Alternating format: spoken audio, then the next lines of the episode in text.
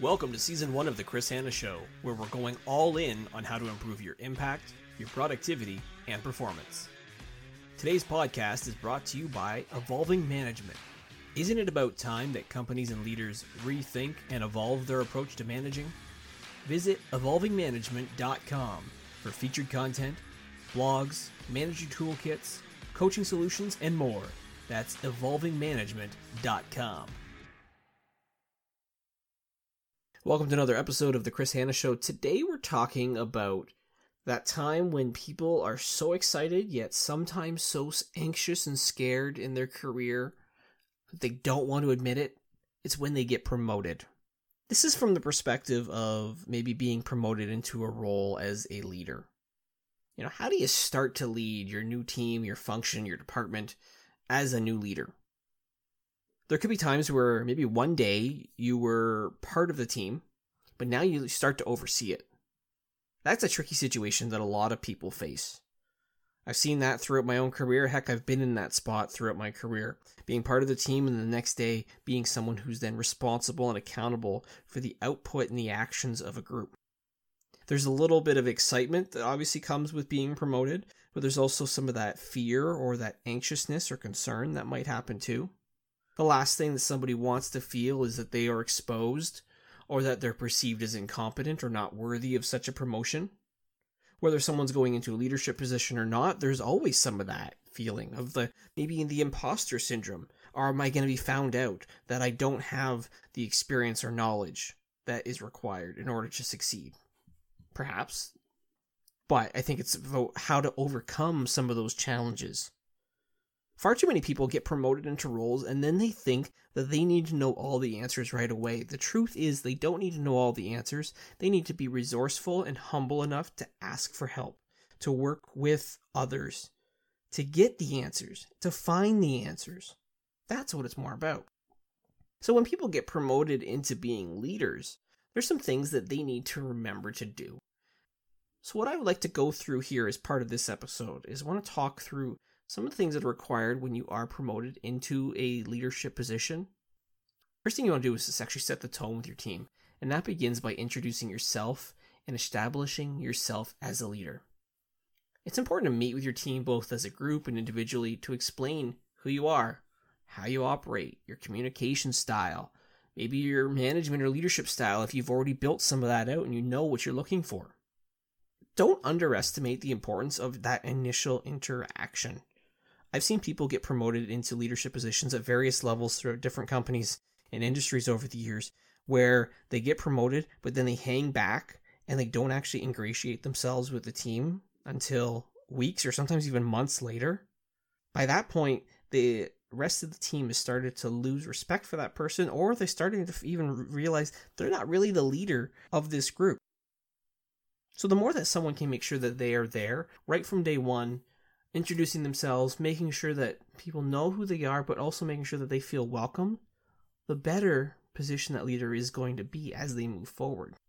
It's important to set expectations from the get go, too.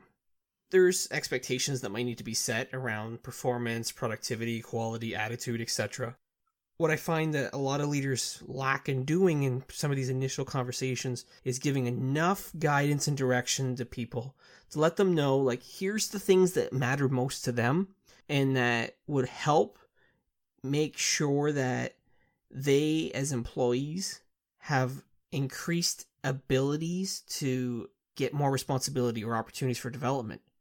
The more that they can succeed, like, what is the success criteria that's required in order to maybe even have less guidance on anything.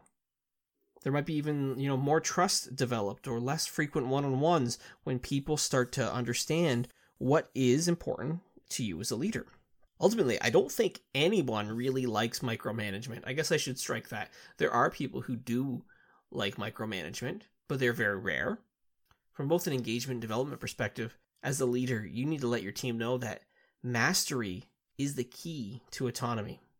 You might have high expectations for your team, and if they meet them consistently, that might result in you gradually backing off or letting them tackle new and exciting work in ways that might make sense. Now, obviously, if employee performance starts to slip in any way, that's when you might need to tighten the reins until expectations are met again. But as you initially go through this process of trying to establish and reestablish expectations for the team, you're going to get to the point where decisions are evident with certain people. When you get promoted into leading a team, you might look at things and start to realize there are some people who maybe just don't fit within the vision of the, the group. You might see another person that you might need to fight tooth and nail with, not to lose and to save. Maybe that results in you maybe having to promote them. You might also inevitably realize wise to shift around specific tasks or responsibilities from one person to the other. Maybe the way work was done before doesn't make sense anymore, or it needs to be changed, or you need to blow up the ship.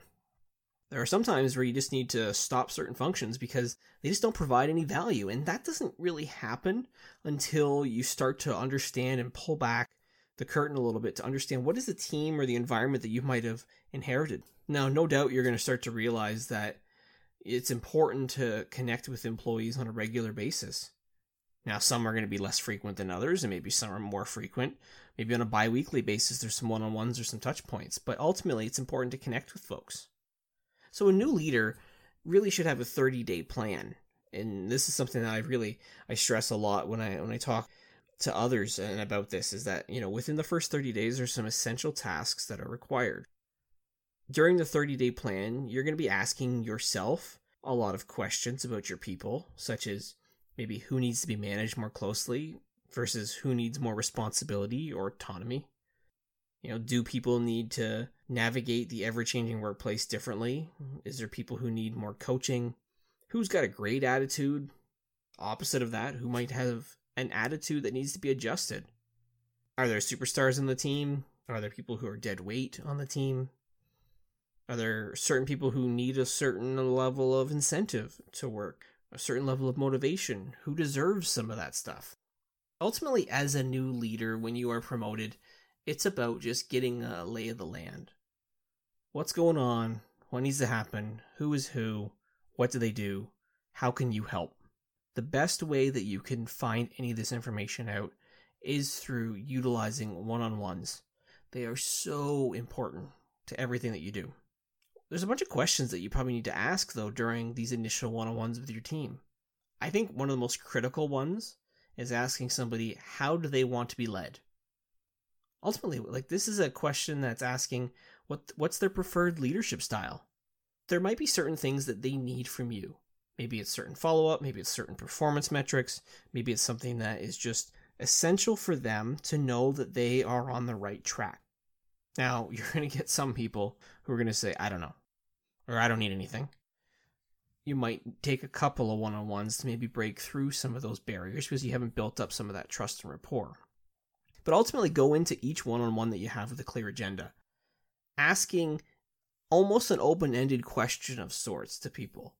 Uh, one icebreaker question I think that really helped, in one open ended question that's critical is if you were in my shoes right now, what are the things that you should want to know? Ask them to tell you more about that question. Give them the opportunity to share their input, their insights. Now, some people are going to be put off by these questions and they're not sure how to respond, and that's perfectly okay.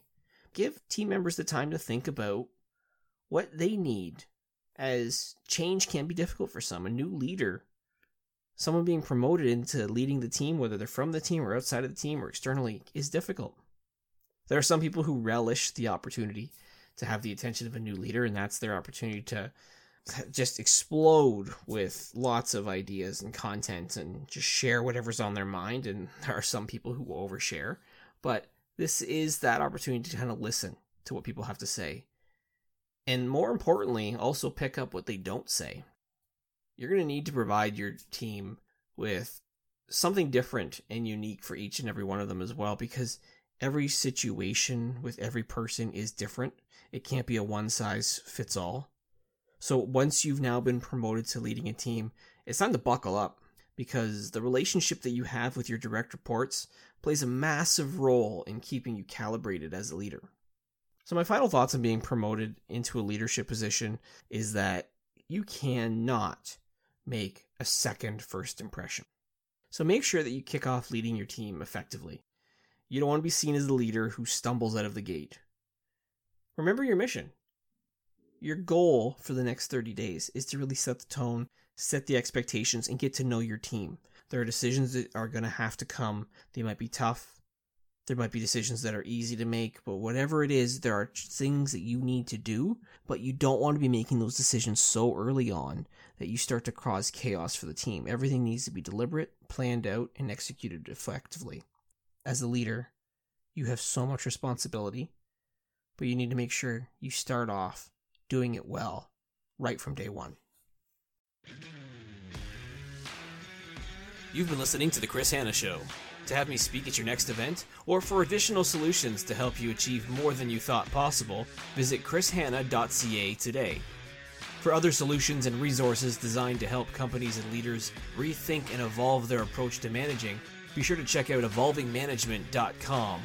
Lastly, please remember to subscribe and share to receive the latest episodes wherever you listen to your podcast. We look forward to connecting with you again soon for another episode of The Chris Hanna Show.